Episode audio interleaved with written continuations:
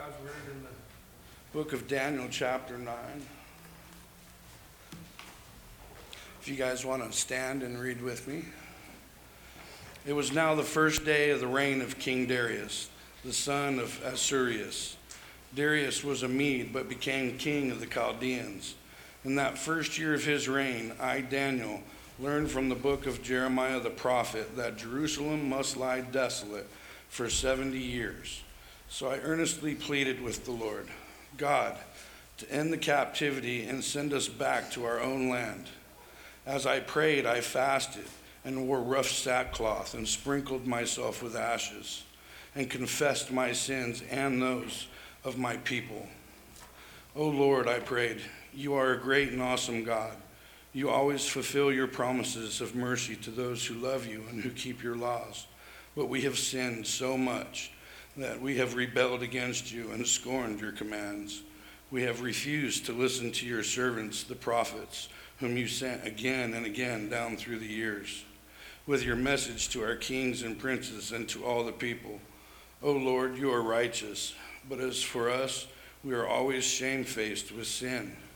Just as you see us now, yes, all of us, the men of Judah, the people of Jerusalem, and all Israel, scattered near and far, wherever you have driven us because of, your, of our disloyalty to you.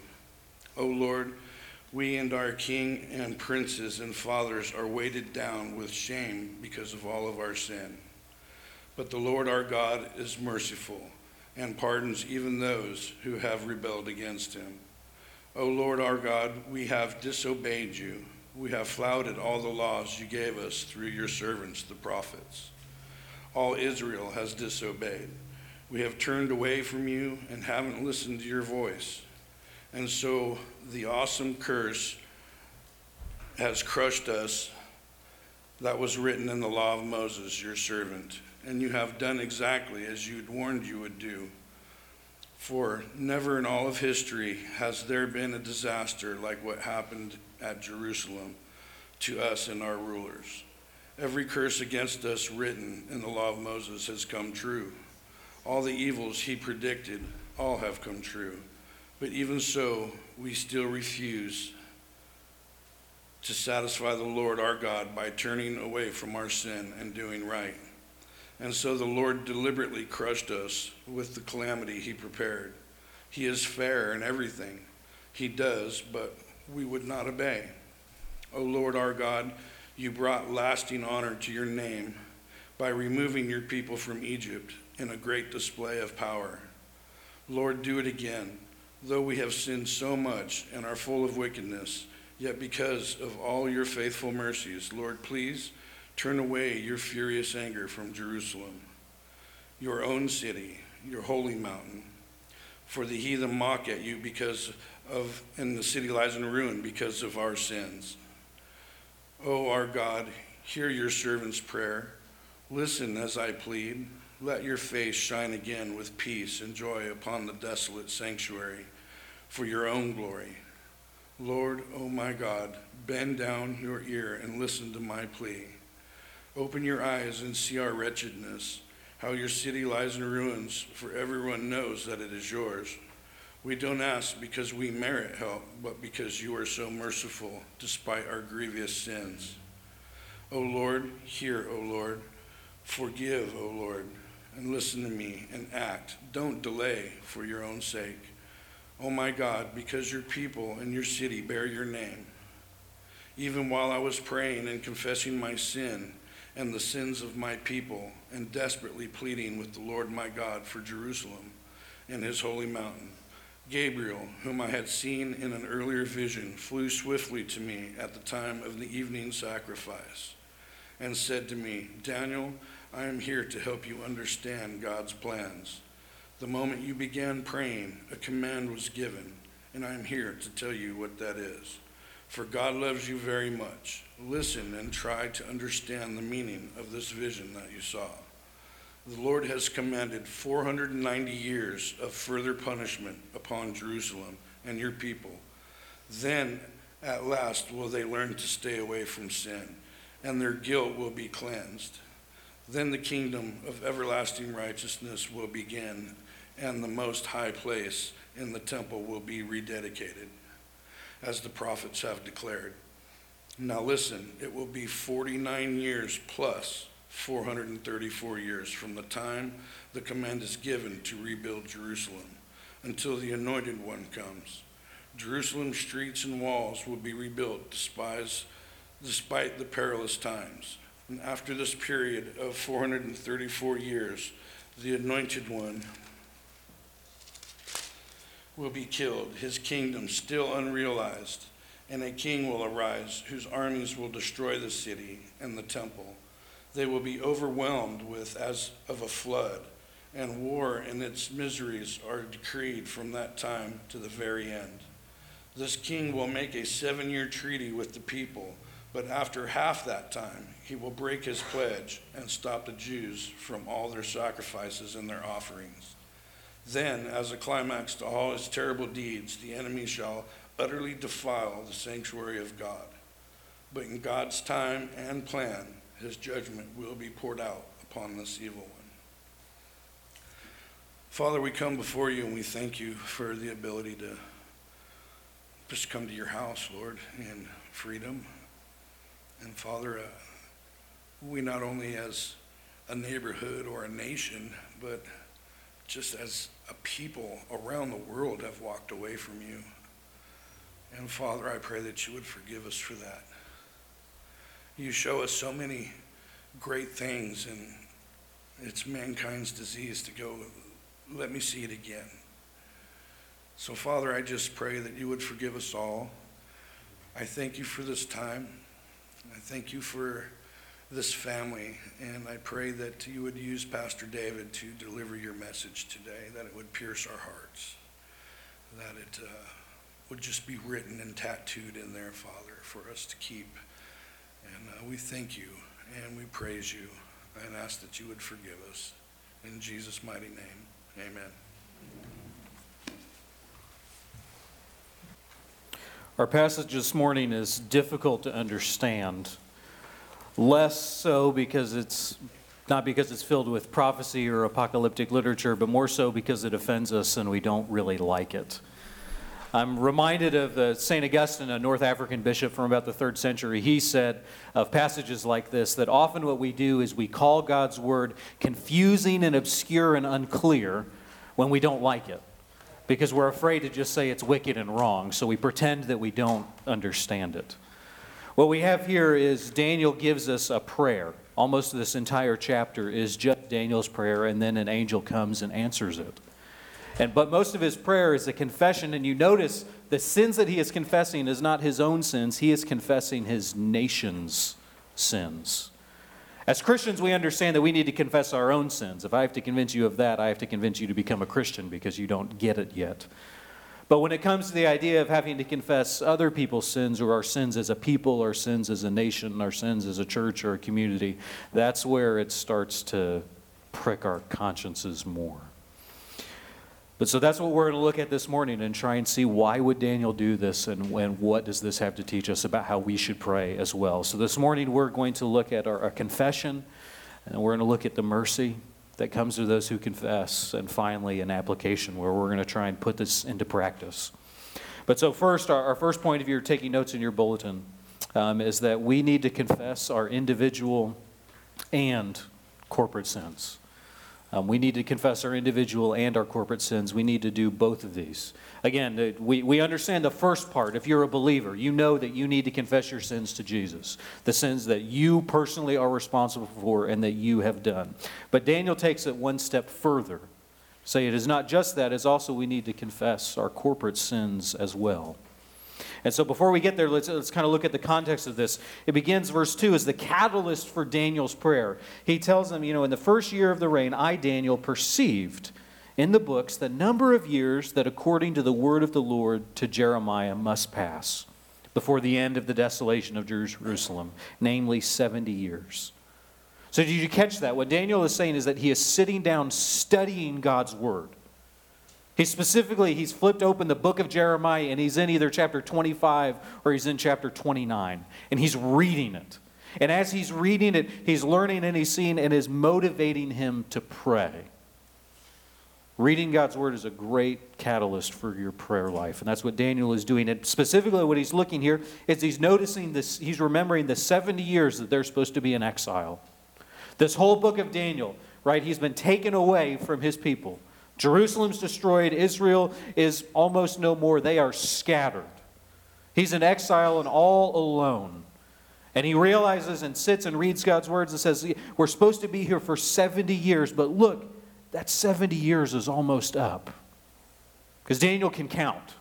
Okay, when he first went into Babylon, he was about maybe 15 years old, and he's in his 80s now.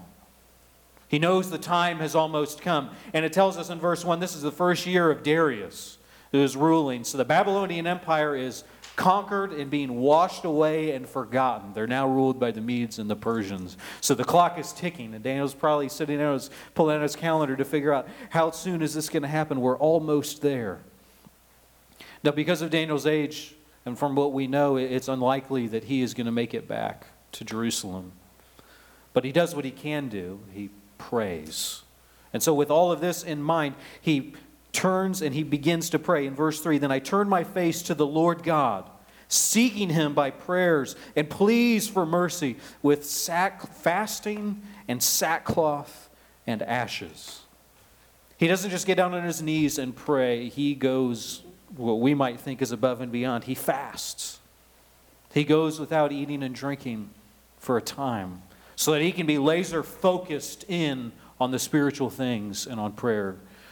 We're in the period of, of Lent right now. Some of you may, may know that, preparing for Easter. Maybe some of you are fasting to try and, and, prepare spiritually. But he's not just doing that, he puts on sackcloth and ashes. He takes off his fancy clothes. I'm assuming he has them since he's one of the top three people in the whole kingdom and empire where he is.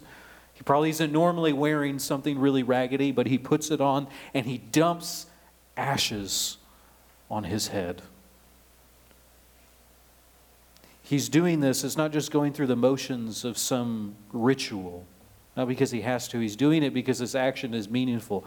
Okay, you really probably wouldn't dump ashes on yourself unless you were serious, I wouldn't think. I don't know how often you do that in your prayer life. I imagine probably not very.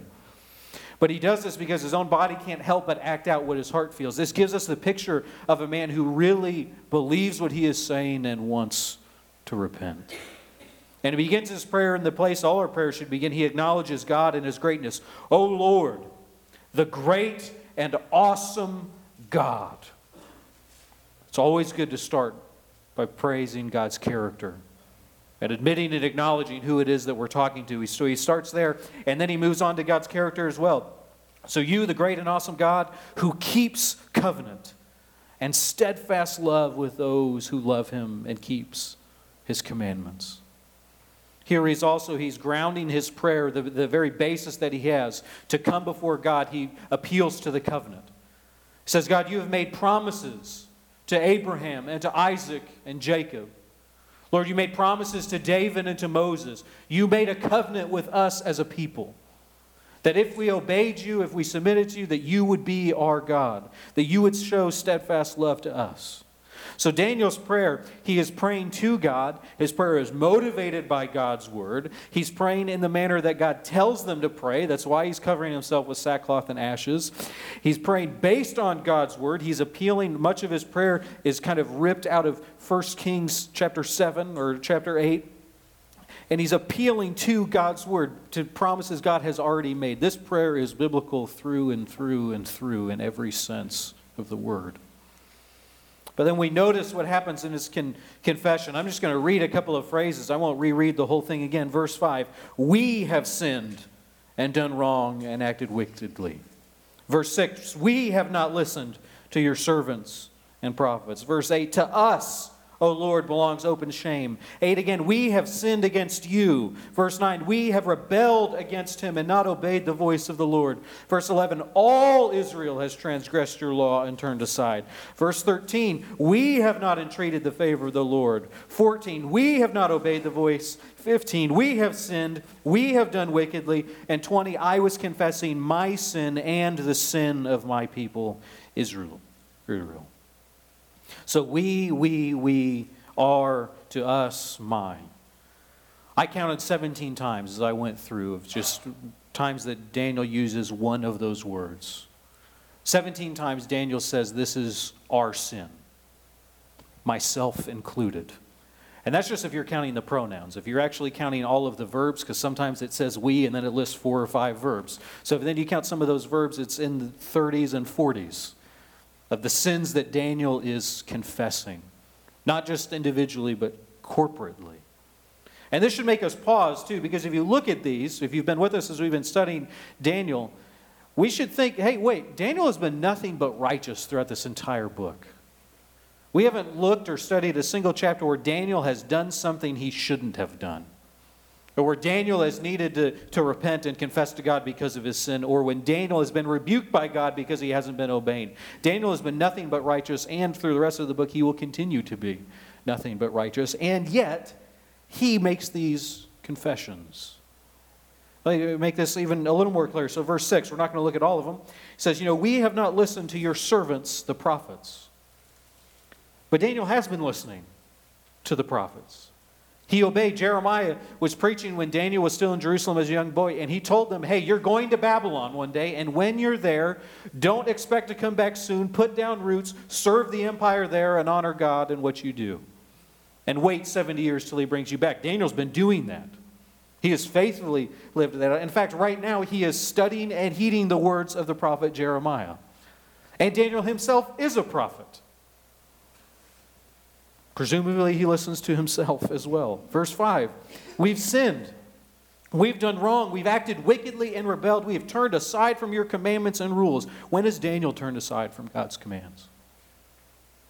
Think back to chapter 1. He refused to. In fact, he's refused to turn aside from the commands all throughout the way against all the pressure and the commands and, and everyone to the king, eat the king's food, do what we want, learn all this stuff. He refused to turn aside, said, No, no, I, can, can you let us, give us a chance to just submit to our God? Verse 13, you know, later, we have not entreated the favor of the Lord our God. That's a, another word that sometimes is used to describe praying and asking God for forgiveness, which is what Daniel is doing right now in this very long chapter. But it's not just that. He has continued to pray at least three times a day. We just studied that not long ago in Daniel 6. Three times a day he is praying. He is continually entreating God. And even when it was outlawed to do so, he was willing to entreat God even if it led to his death. And yet here he says, We haven't done this. So that's just a, snapshot. That's just some of it. But if that is true, how can this righteous man continually say, We and pray in this way? Now, we could be tempted to say, well, this is just humility. Right? Maybe Daniel's just pretending because he's so righteous. He's just putting on an act and saying, oh, I'm the chief of sinners, like Paul. You know, not, you know, not really, but I'm just, because I'm so holy, I think that I am. It's much more than that. It, it's not just, it's not pretending. He is confessing not just his sins, but the sins of his people and the sins of his nation, much like what Jeff just modeled for us in his prayer of acknowledging what we as humanity do, is we do many of these things. But so if Daniel, the righteous prophet, does this, and Ezra, another prophet, does a similar thing in Ezra chapter 9, which you can go read that one as well, and there are other places the prophets do this. If they confess their sin, and not just their own sin, if they are confessing corporate sin and saying we, we, we, even if they could raise their hand and say, hey, don't say we, exclude me from that one, because I've got, you know, I've got a lot of witnesses that can prove that I've never actually done that sin. Daniel doesn't do that. He says we. And if they do this, if the prophets do this, it gives us a model of what our corporate repentance should look like as well. Because the reality is we're a part of our communities, whether we like it or not. And we also play some role, whether small or large, in the sins of our community as well. We have some measure of guilt. Now, this makes us uncomfortable today. It's not really a popular thought. We don't like it, but it's a deeply biblical principle. Yes, we are responsible for our sins, of course. We are responsible for our sins individually. Yet, we can't just wash our hands and pretend that we're innocent of other sins as well. We don't get to stand up and say, well, you know, sure, my, my nation, you know, our, our culture, they're really obsessed with consumerism and just pleasing themselves and getting everything as fast as they want and idolatry. But it's really great, you know, I'm really thankful that I'm pretty righteous and I have not contributed to that sin in my nation in any way, shape, or form whatsoever. I'm super innocent there. Now, we might not say that aloud, but we think that. We refuse to do this. And we're such self righteous creatures, aren't we? It is not hard for us to buck up and to get defensive, and say, no, no, no, maybe you, maybe Daniel, not me. Not me, I haven't done that. But this text that confronts us that, you know, we probably are a lot more sinful than we think. Our heart is deceitfully wicked, as Jeremiah tells us. Our, our sin is much greater than we imagine, and yet God's grace is much greater too. But our self righteous, hard hearted heart response is to often say, you know, I'm good. I might be sinful, but I'm not that sinful. I, I definitely haven't done that one. I'm good there. I've conquered that area of sin in my life. No, we don't like it. Our culture doesn't like this idea either. And some do to an extent, right? Some would go so overboard here they would deny that individuals are really sinners at all. They would say, no, we should only confess corporate sin, but not individual sin. You know, maybe institutions uh, and circumstances are sinful and make, make us do sinful things, but you know, we can't be blamed for it. It's just what we, we had to. We had no other choice. Well, the Bible rejects that, but it affirms both our, our individual and our corporate responsibility. That we do need to confess both of these. And the fact is that sin has always had more than just individuals in mind. And whether you, you've agreed with me so far, I think this is really what Daniel is doing here in 9. You agree with part of this if you're a believer, because Adam and Eve sinned in the garden, right, when they rebelled against God, however many thousands of years ago. And because of their sin, all of us here were born into sin. The moment we came into the world, we were sinners. Christians everywhere, we have to believe this. This is the doctrine of original sin. Whether we understand as Adam's our representative or we, you know, we would have done what he would have done, we know that we too bear some measure of guilt for what he did. There's a corporate sense that we understand that we, have, as humanity, are sinners. This is our, one of our foundational doctrines. If we believe that there, it shouldn't be that much of a stretch to see it in other places as well. Daniel's confessing idolatry and sins from his nation, some of which that happened before he was even born. And we know too that God judges nations and communities. Entire cities, peoples are continually punished by God. As a community, God doesn't just single out a couple individuals and bring his judgment. Think of the flood, Sodom and Gomorrah, Egypt, the Canaanites, Assyria, Babylon, and Israel, and Israel again, and Israel about 50 more times all throughout the Old Testament. God continually judges groups and nations and peoples and communities for their sin. Now, how do we measure that out? I'm not interested in bringing out a scale because that's what we want to do, right? I want to make sure that my contribution to this and my guilt is, is low and other people's is much higher. Uh, that's, I want to just make sure I'm good because I'm self righteous. That's what we want to do. But ultimately, we have to admit that we have no ground to stand on before God. Romans tells us there's no one who's righteous. No one. Not one. Apart from Jesus. And Daniel doesn't pray to God on behalf of his own obedience. He doesn't say, God, I've really tried. I'm a great prophet. I don't know if you've noticed, but I've, I've really been killing it here in Babylon. Now I'm going to kill it in Persia. So I, I think you, you owe me one. I'd like to cash in my obedience chips here, and you give me some blessings. Like to name it and claim it. That's not what he does. He just says, We, we have sinned, we have turned away, all Israel, all of us, including all of the prophets and Moses and Daniel and Abraham. All of us have turned our back on you. And instead, in verse 18, how does he, how does he pray? He says, For we do not present our pleas before you because of our righteousness, but because of your great mercy. He just asks for mercy. Why, why should you do this, God? I don't know. There's not a reason. Please, just would you show mercy? We don't deserve it. He begs. And then he continues in, in 19, Oh Lord, hear. Oh Lord, forgive. Oh Lord, pay attention and act. Oh my God, please, because your city and your people are called by your name. Delay not for your own sake. So he just asked for mercy, but then he also asked that God would do it for his own glory. It says, For your sake, God, would you do this? Would you not just do it because we need it and we're desperate, but would you do it because you're awesome and you're gracious and you're incredible? Would you do it just to show off how glorious you are? That's another good reason to motivate your prayer. But so I, I think uh, to kind of wrap up this first point at least, I I think we really do need to confess our individual and our, our corporate sins. I think Daniel gives us a model for this. I think that we have to, that we should do this. It doesn't have to be every time. We have enough individual sins we need to be confessing, I'm sure. At least I do. I don't know what your life is like. But we also should follow Daniel in his prayer here.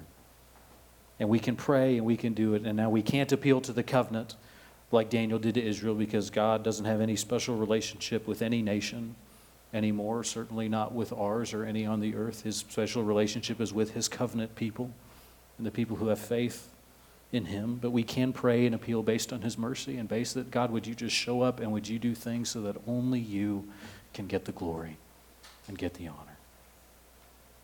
So uh, we should confess, but what then? Well, let's talk about mercy. Because there is mercy, our, our second blank, there is mercy for confessing sinners. There's mercy for confessing sinners. Daniel asks for mercy and he gets a response. He gets a response better than he could have imagined. I mean, have you ever had a prayer that got answered really quickly? Maybe much quicker than you were anticipating. Um, well, Daniel got that, and he and one better. He didn't just get an immediate answer to his prayer, but an angel shows up to have a chat before he's finished. Verse 20, it says, While I was speaking and praying and confessing my sin and the sin of my people, and I was presenting my plea, and again in 21, in case you missed it, while I was speaking in prayer, the man Gabriel appeared. So Daniel's still going on. This is, you know, 19 isn't when he finished and said amen. He had more. He was, he was going to continue going. Don't know how long for. And then an angel, Gabriel, shows up to talk to him. You know, in case you need some proof that this is a good prayer, that God approves of what Daniel was praying and that we should follow it, here's an angelic stamp of approval. An angel showed up and gave it the thumbs up. This kind of corporate confession, it gets an angel to show up with an answer. And the angel appears at an interesting time. It, it mentions here in 21, he shows up in swift flight at the time of the evening sacrifice. That isn't just Daniel writing that down because he happened to look at the clock and he wanted to fill us in on some extra superfluous details. Uh, This happened because, and it shows us too, the temple might not exist anymore because it's in ruin. God's people aren't in Jerusalem. Daniel lives in a foreign land with a foreign name and a foreign culture, but he still operates on God's time. And the time when they would be going to the temple to make sacrifices to acknowledge their sinfulness before God, that's when he gets on his knees. And he looks towards the temple and he prays. And so at that point, that's, it, tells us not just when he was praying, but the angel appears, and it's almost as if to say that the sacrifice of his prayer and his confession has been heard and accepted, and here is God's response. So we look at what the angel tells Daniel. This is where the chapter gets, gets wild. But at the beginning, he says, You know, at the beginning of your pleas for mercy, a word went out. And I came to tell it to you, for you are greatly loved. You are greatly loved. And that is a phrase all of us, if we're honest in our hearts, long to hear from somebody, if not many people. But here, Daniel hears it from the angel. It's not the angel saying, Hey, you're greatly loved by me. He's saying, Daniel, God loves you. God loves you. And He loves you so much, He sent me to tell you that God loves you. And this isn't just either, it's not just a cute message from God. It points back to verse 4 as well. For when Daniel was praying to God and made confession, it said, God who keeps, the great and awesome God who keeps the covenant and steadfast love with those who love him and keep his commandments. So it tells us God is faithful and he loves those who love him and who are faithful to him and who obey him. And because Daniel loves God and has obeyed him and is confessing his sin, the angel comes up and says, Hey, God loves you. That covenant, that steadfast love that you, you are mentioning and you know that God has towards those who love him, God has it towards you because of your obedience. God loves you, Daniel. So this shows us there's always mercy, again, for confessing repentant, repentant sinners. When confession is true, when it's real, when it's not just going through the motions, when it's not just repeating a prayer that's in the liturgy of a service and you, your mind is busy thinking about what you're doing for lunch or the rest of your schedule. When it's not just, oh man, God, I'm really sorry, and then you go on and you, you act just the way you did before and you didn't really mean it. Or when you just go see a priest and, you know, tell, tell him your sins and wipe your hands and think, okay, good, now I can do what I want. No, it, it's not the act of just speaking sin aloud that brings mercy. It's admitting to the God of the universe that we are sinners and need it. And when it's a true heart filled confession that's met with repentance, that's when we find mercy. Even the thief on the cross asked for mercy and found it at the end. And we can too if we ask and we confess truly. And then the angel gives Daniel another word in a vision, kind of in 24 through 27. And this vision, um, it's one of the hardest parts to understand, I think, in the entire book of Daniel. Uh, I read it kind of when I was preparing and looking through on Monday, and I read it a few times, and I thought, oh man, I have almost no idea what that means. I've got to look at this more, and I was kind of beating myself up, like ah, I've got enough degrees. I, I, really, we've been going through this. Like I feel like I've done okay so far in Daniel. I should, I should handle this a little better than I am right now. Start flipping and looking at other scholars, and one of the first ones I looked at said, you know, hey, this is a dismal swamp of biblical exegesis. It is just super hard to understand. And someone else says the hardest passage in the whole Bible. I thought, okay, whew, I feel better because I read it and didn't know what to do with it. So that's you when you read it and or heard it and thought, okay, I, I kind of get it, maybe not quite. You can, you know, take a sigh of relief. One of my favorite church fathers in the, the fourth century, Jerome, in his commentary on Daniel, he said at his day, well, there were nine different opinions that great leaders and respected teachers of the church had, and he respected them so much that he wasn't even going to give his own opinion because he didn't know what to think about it. And so he was just listing them all out and said, Good luck, you figure it out. Okay, so for a long time, Christians have struggled with what these verses do and how, you know, how are we supposed to under, understand it. And two verses like this, if I'm honest, this is one of the reasons I try to preach through books of the Bible and just go chapter by chapter and verse by verse. Because um, we need to deal with all of God's Word, um, not just the parts that are easy, not just the parts that we like, definitely not just the parts that I like and I'm drawn to. Um, but then sometimes it forces us to go, oh, oh boy, we kind of smack our heads against the wall. What do we do with that? Um, so I'm going to do my best. I'm in our kind of remaining time here to explain what, what I think the main idea and where there's lots of consensus around how to understand this is. Um, and then we'll come back Wednesday night and I'll we'll dive more into the dismal swamp and try to figure out some of these details. Um, so come for Wednesday for that, or you can ask for my notes um, later. We'll discuss all the different kind of ways you can interpret some of these details, but the main idea is fairly clear. But the main reason this passage is so difficult is because it starts by saying 70 weeks or 77s are decreed. And so it's, it's quite literally just 77s, is what it says. So it's unclear how to interpret those 77s.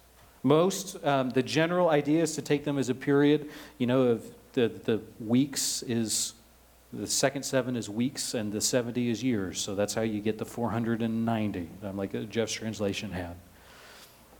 And so it seems like that's at least part of it, but it'd be helpful too for us to remember okay, when, when we don't understand something, Go back to what you do understand, especially what you do understand in the context that's nearby, and then go back and just keep kind of ping ponging back and forth until something starts to become clear.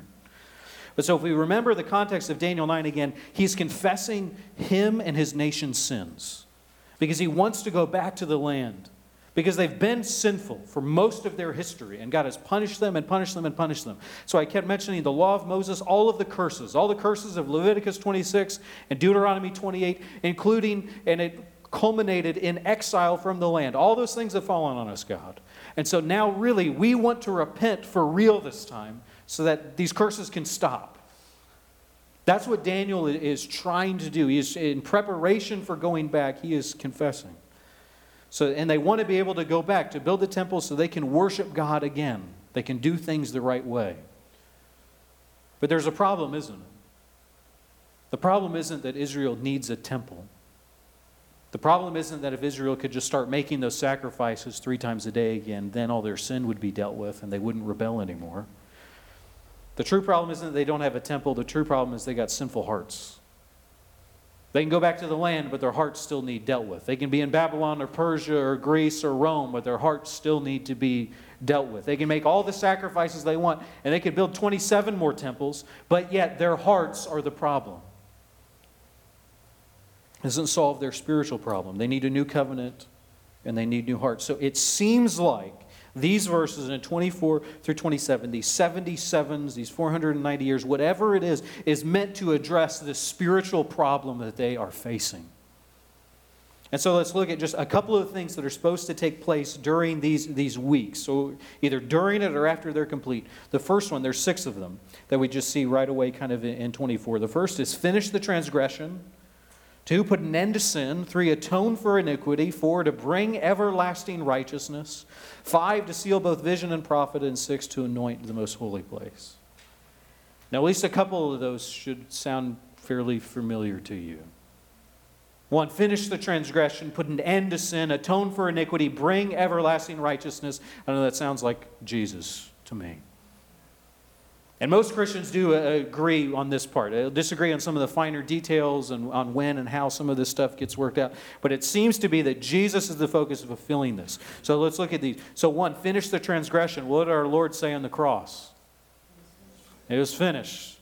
One of the last things that he said, he said, the transgression is, is done. Your iniquity is toned for. Now, we're still waiting for that, for that end. Number two, you know, put an end to sin. And at the cross and the resurrection, Jesus defeated the power of sin and death. We didn't need to go back to the temple and have more sacrifices. Jesus was enough. And he put an end to the reign of sin by nailing it to the cross. Now, we're still waiting for that final end when he returns again for the last time, and then sin is no more and banishes even from our memory. But that's the now and the not yet. Its end has begun. And it began on Calvary. Three, to atone for iniquity. Well, Jesus was the true and only final atonement for sin. All the sacrifices in the temple were just shadows of the atonement to come. Four, to bring everlasting righteousness. Well, righteousness only came through Jesus, and his righteousness lasts. Our human righteousness fades and is fleeting. Even Daniel, as righteous as he is, would acknowledge, no, that my righteousness is not everlasting and my righteousness can't help you. But Jesus brings everlasting righteousness. We can be declared righteous forever because of Christ and because of his sacrifice on the cross, not because of anything we do. Now, five and six can be a little more unclear. The first four are very, very good, but the five, you know, to seal both vision and prophet, this seems to mean like a time when visions and prophets are needed no more. They can, we can seal them up and put them away because we're done. And in one sense, this is true because Christ has come. We don't, that's what all the prophets were pointing towards. All the law and the prophets was pointing to Jesus. But now he's here. We don't need more prophets. We definitely don't need more prophets today, though plenty would like to call themselves that. But still, it's something we're waiting for fully when Jesus returns again. And six, you know, to anoint a most holy place, this one's a little trickier. It could refer to Christ's baptism, um, it could refer to Pentecost and the true temple of the church being anointed um, to go out in, in ministry. But then later, if we skip ahead to, to 26, you know, an anointed one shall be cut off and have nothing. Some of your translation just said shall be killed, because it seems to be a clear reference to Jesus' death and him being cut off from life. So, a lot of these things seem to have already been fulfilled by Jesus, or they will be fulfilled by him in the future when he returns again. So, we can disagree partially on the details, but almost everybody agrees that Christ is the focus. Now, how do we get there, and how does this all come out? You know, again, that's unclear, but when it's, something's unclear, it's really good to just stick with what you do understand. What I do understand is that Jesus, some way, somehow, has fulfilled most of this or will fulfill a lot of it again. And so those who interpret it differently, it's complicated again, right, by the, the 77s, which that phrase should also sound familiar because Jesus used that when he was talking about forgiveness. Well, how many times should we forgive? Seven enough? He said, no, 70 times seven. Literally, he says 77s. He uses this here, which there we understand, okay, there's something more metaphorical going on. So there could be something more metaphorically going on here as well. Or we can argue about, you know, how long is a Jewish year and a Roman year and what time are we starting and when does it finish? And well, what about the last week? Okay, Wednesday. We'll, we'll mess with all of that.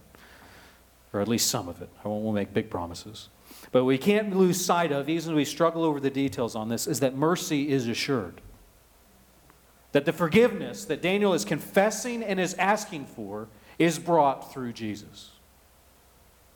And that mercy is final. And his mercy, it atones for all of our sin. It brings an end to sin. It finishes the transgression. It atones for our iniquity. And it brings everlasting righteousness. So this, all of it reminds us, because of Daniel's confession, he and all sinners after him can have their sin dealt with and get to brace everlasting life because of Jesus. There's a promise that we must hold to. So our, our last point here. Well, if that's true, what should we do? Well, the application to me at least seems fairly straightforward. Well, we should confess our sin because mercy is free. We should confess our sin because mercy is free. And I think we should not just confess our individual sin, but again, we should also confess our corporate sin because mercy is available to us if we do this. I, I know many of you um, regularly pray for, our country, our nation, our leaders, or different parts of it. And we do this in obedience to the scriptures, right? God calls us and commands us, pray for your leaders. And he said, pray for Nero, pray for the empire, pray for, you know, leaders that weren't very nice. And if our brothers and sisters in the faith could pray for them, I think we could also pray for our leaders today. But how often do some of your prayers sound, sound like this? Maybe if you're honest. You know, dear Lord, I- I'm sorry our leaders are a bunch of idiots. Um, could you please fix this? Or sorry, our nation's a big mess. It's definitely not my fault. It's those bozos in charge. I tried to stop it, but here it is. You know, would you do something? Oh, God, why don't you just help our nation? There's a lot of sinners out there messing it all up. No, not, not me, but, you know, others. Okay, that doesn't really sound like confessing sin. It sounds like confessing other sin, but removing yourself. That's not the we that Daniel is doing. It reminds me of those, which I saw some this week, who, you know, wear shirts or bumper stickers that say, oh, don't blame me, I voted for, you know, fill in the blank. I voted for the right person. Which they usually will have those shirts to things till the end of time. And every president will just change whose name is on it. That really kind of sums up our view of sin as people, isn't it? Well, don't blame me, I, I've done everything right. This is other people's fault. Uh, I, I'm good. It's a simplistic view of sinfulness. You know, somehow I'm sinless, other people are really the sinners. I've done, I've done it all. I've been as perfect as I could be in this area, God. Instead, I don't think we should do that. I think we should uh, pray and confess the sins of our nation. We should pray like Daniel. We should ask that God would forgive us. We should acknowledge that I'm probably more sinful than I realize, and I probably have contributed to the sins of my nation more than I am willing to admit, definitely more than I want to admit even if I don't know or understand how. And we can confess that freely. We, we can let go of shame. We don't have to worry about feeling bad about it or beat ourselves up. We can confess and should because God's mercy and forgiveness is right there. Why would we not? So I, I've written out um, a small prayer for us. This is just something a little different. I want us to pray this um, together aloud, and I want us to close with it here. And, and I've taken these words, they're right from Daniel's prayer um, here in Daniel 9. It's much shorter, um, but I've just taken some, some pieces of it and I've put it there. It's in your bulletin, it's on the, the back if you flip um, your, um, your sermon notes around, it's back there. But I I, we're going to do this together in a moment. But I want to invite you to, to do this with us. And I want to invite you to don't just say the words. Don't just go through the motions, especially if you're not going to mean it, then you can just sit there quietly. But I want us to actually do this and repent together as a church, to, to try and do, to pray Daniel's prayer and to try and walk in his footsteps as he followed Christ. So the words will also be, be up here on the screen. So why don't you just say this with me? O Lord, the great and awesome God. We come before you to plead for mercy. We are sinners. We have sinned individually, as a church, as a community, a nation, and as humanity. We have rebelled against your ways. We have ignored your scripture and not listened to your rebuke. We are ashamed of our sin. We ask for forgiveness and mercy not because we are righteous or deserving, but because you are merciful. We ask in the name of Jesus, who purchased our forgiveness with his blood. Amen. Thank you. Lord, we thank you that there is mercy and grace for sinners like us. Lord, we are forever and eternally grateful for the sacrifice and the forgiveness that comes through Jesus and Jesus Christ alone, that was purchased by your blood and that came through your broken body on the cross. Lord, would we never forget or lose sight of the wonder of what you have done for us. We thank you. We thank you. We thank you. We pray this in your holy and precious name. Amen. Why don't you stand as we sing to our Savior once more? Amen. Just a reminder before benediction, we're having our intro to TBF class um, today. We'll just so it'll be back in the classroom. You can kind of meander back there. We'll have some food ready. Um, if you haven't signed up yet, but you wanted to participate in that, um, we have extra food, so you are more than welcome. Um, just come on in. We'll have room for you. Um, but our, our benediction for today is from Romans 15 13. You know, may the God of hope fill you with all hope and joy in believing so by the power of the Holy Spirit, you may abound in hope. God bless you. Go in peace.